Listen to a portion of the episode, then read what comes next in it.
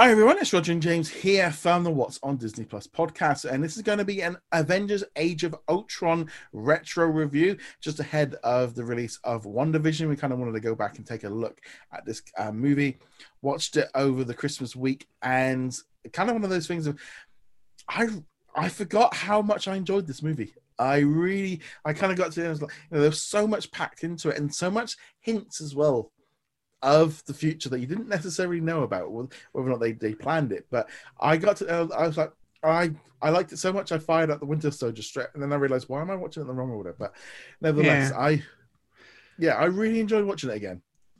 It was fun to see it again, especially as you said with the the things that we didn't catch the first time around. Whether or not Marvel actually had them planned out or not is irrelevant. They they built on them. Uh, that said, I do remember it's it's the weakest of the Avengers movies, um, and actually, it's one of the weaker MCU movies in general. However, a weak MCU movie is still pretty good in most cases, and this one did get better with time. And also, I mean, the amount of obviously the amount of heroes that are involved in it, um, and I, I still loved Ultron. James Spader. um, I mean, I love him. I've lo- liked him for ages, and um, in the Blacklist, I, I just the way he, he, the way he does stuff, um, it just I just love Ultron. He's such a it's the way he talks and stuff. I, there's just something about him which I I just think he's fascinating as a villain. I really hope they do bring him back. He's they got a way of bringing him back because I mean, so cool.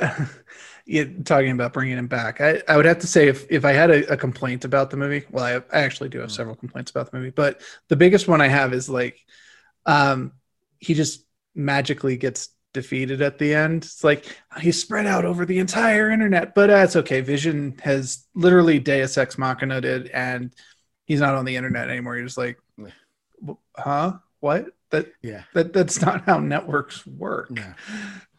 But no, I I just I really just like Ultron as a villain. I just he just and it's that kind of thing of you know essentially he thinks he's the hero at that point. You know he's following his programming to think that the cause of all the problems in the world is actually the Avengers rather than and it's like he's trying to get rid of them in order to because humans are it's just a waste of time. Hum, hum, the Earth is better off without them, and and it's that kind of thing like you know from that point of view of how he's looking at it it does it does make sense. And um there's so much i mean there's so things of you know they go to wakanda you know they're setting that all up in advance and claws I mean, it's a shame they didn't do more with him. But you know you look back now and it's, it's so integrated with everything that we've seen. Yeah uh, well Klaue certainly yeah. one of them. We we have the uh wanda story building up vision getting created. We have uh, I think Hulk. Them. You know, even Sorry, just, she, even just at the point where she looks at him, mm. you know, a certain just point, for a moment, like, you know, just a little, and just it just lingers, just enough, just to set the set it up. You know, things like that are very, very well done. And then we also have set up for things like Hulk disappearing at yeah. the end of the movie, and and uh, uh, of course this would lead into Civil War uh, mm. down the road, things like that. And I guess while these are all really cool, it does mean that the movie never really felt like its own movie. A lot of it is setting up for future stuff. And we knew that at the time. We didn't know how much, but we, we knew that several of the pieces of that he's going off to do Planet Hulk. Um, we're setting up WandaVision over here. Uh, not the show, the yeah. pairing of the two characters.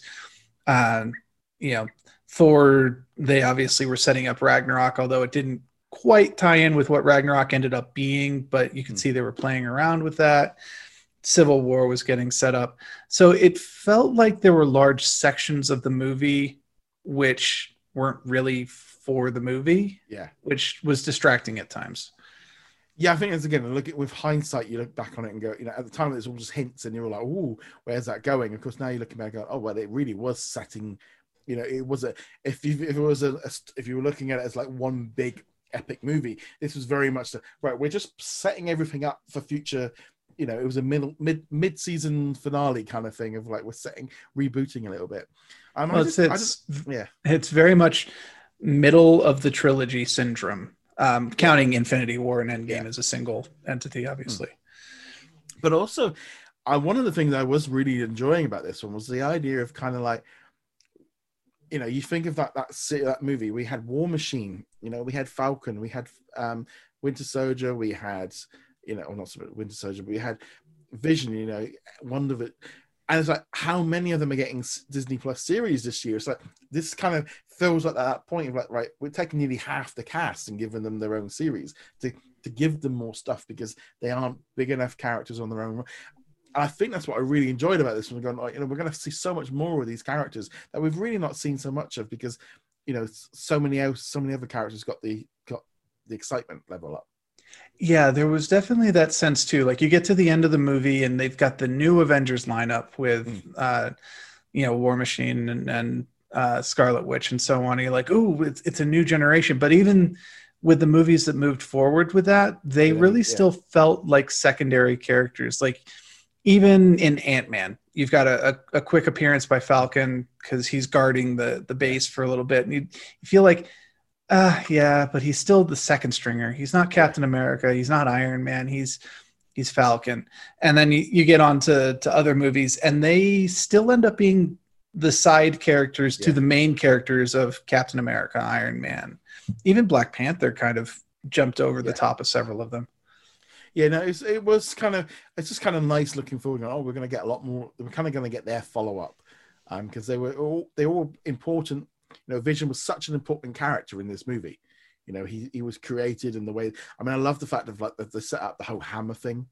You know that you know like you know he picks it up and hands it on something. You know, the instant they all recognize that he has to be good for it has to be amazing because they they aren't even that good. You know that and instantly they they set that up and it, perfectly.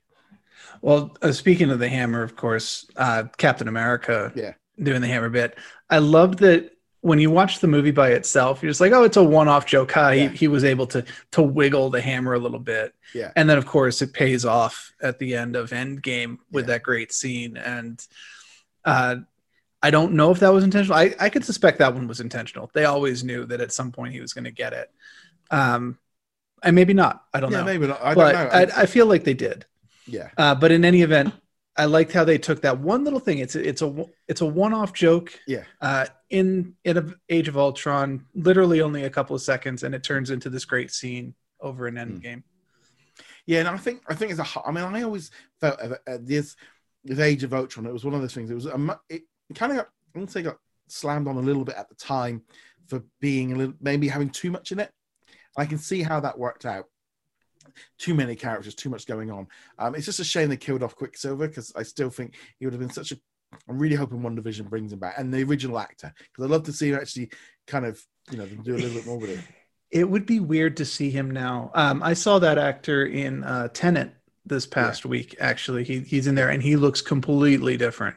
Like. Yeah a completely different body frame, everything. It would be very strange to see him show up, which isn't to say I don't want him to. Just yeah. saying uh, it's going to be a, a bit of a change there. Um, but yeah, it, it's. I remember when it came out, and you had this combination of the clear sense that it was it was more important for it to set up other points than to have its own point. Yeah. Ultron was kind of weak as a villain. I like Ultron quite a bit, and I felt it was he he was kind of wasted on this movie. Mm. I would have liked him to have had more. Uh, and, and continue with Spader. I thought his voice was a, a little bit weird, but it, I do like Ultron a lot. Anyway, the other point being, um, it had to live up to the expectations of the original Avengers, which mm. of course broke box office records and was huge, and everyone was like, "This is the greatest thing of all time," or at least the greatest thing of 2012. And it was not the Avengers. It was a setup for Civil War and Infinity War and Black Panther and all this stuff. Yeah, because I also it always kind of feels like kind of Civil War became the like the proper second Avengers movie. Avengers, you know, it's like you look at like we've had four Avengers movie and Age of Ultron kind of slides into that like yeah, that's the weakest of the four. But also you chuck like Civil War into it, and also like every Marvel movie is becoming more and more bigger with more and more characters overflowing. You know, when the Avengers movie first came out, it was so special seeing them even just together in the same scene. And then you look at how many people are in that, co- you know, the barroom scene.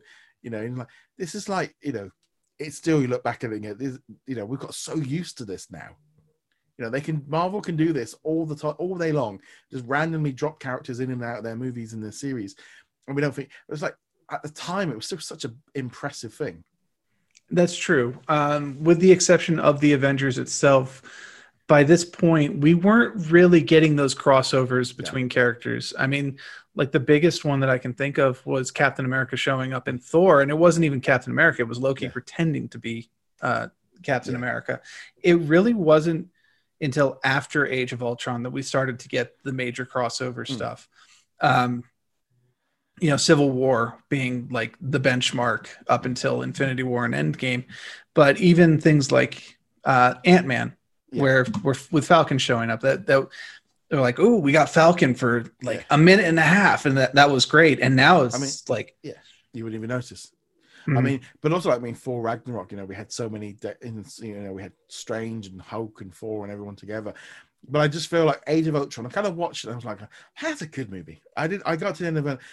I thought, "Yeah, that, I really enjoyed watching it again." And that was, you know, sometimes when you you know you go back and watch these things, it's like, no, I watched that one. I'm so ready for WandaVision. Just kind of just like really helped set that up for me. I was just going, yeah, I've re- it reminded me of who they are, where they've where they've come from, but also of because Vision really kind of didn't never really got a lot of attention. You know, like one or two scenes of him in Infinity War, but we really didn't see much more of him really. Yeah, see that's the thing is when we when he dies or is killed in Infinity War, it's not quite as impactful because his his character arc never comes through. He's in this movie, he's in Civil War, but even in Civil War, his, his biggest scene isn't even really about him. It's about him accidentally uh, shooting uh, War Machine as they're running away, and it's like uh, he doesn't have a character arc yet. And WandaVision is hopefully uh, it should kind of retroactively give us a reason to care for him dying at the end of Infinity War and not coming back in Endgame. Or he's back he's back full time. well, I, am I'm, I'm assuming that by the end of this, uh, the end of WandaVision, he will have returned to the universe in some yeah. form. Maybe not the form we know him in, but maybe in some form. Uh, then again, maybe not. Of, yeah, then again, there's a lot of a lot of talk of it being the first season, even on the trailer that dropped um, yesterday. Um, you know, they they refer to it as the first season which is always like okay maybe not it's not a one-off um which is always a good thing. But yeah i really enjoyed age of ultron watching it again. Um yeah i it's that hard thing like yeah when you rank them it's not so high up but i can't i really enjoyed it. You know it's just a, it's a real fun movie. It's got some good fight scenes in it. It's got some good action scenes. Uh, it's got a lot of good character moments. You know, them them hanging out at the top of Avengers Tower uh, before Ultron really mm. starts breaking out, and them just kind of being people. Yeah. It's a really good sequence. I think in order to really appreciate it, you do have to strip away the expectations mm-hmm. that came with it being the sequel to Avengers. I think that's easier now. Yeah. That we've seen what's come. You know, we've got Infinity War, we've got Endgame, we've got Civil War.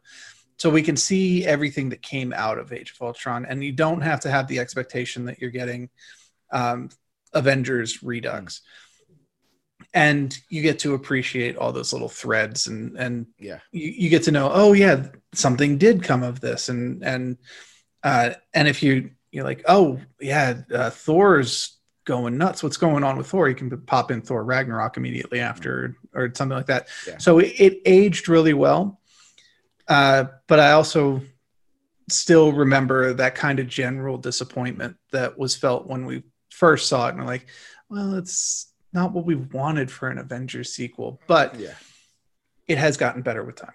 Yeah, definitely, definitely would recommend watching it again. Um, or if I mean, yeah, if you're a Marvel fan, you're just gonna go for it. But yeah, really enjoyed this one. The perfect setup for WandaVision. So if you're going to be watching something before WandaVision, this is probably a good way of kind of jumping into that one, and maybe then you could kind of maybe jump into Civil War afterwards, to kind of lead up to it. But Nevertheless, let me know in the comments below what you think of Avengers Age of Ultron.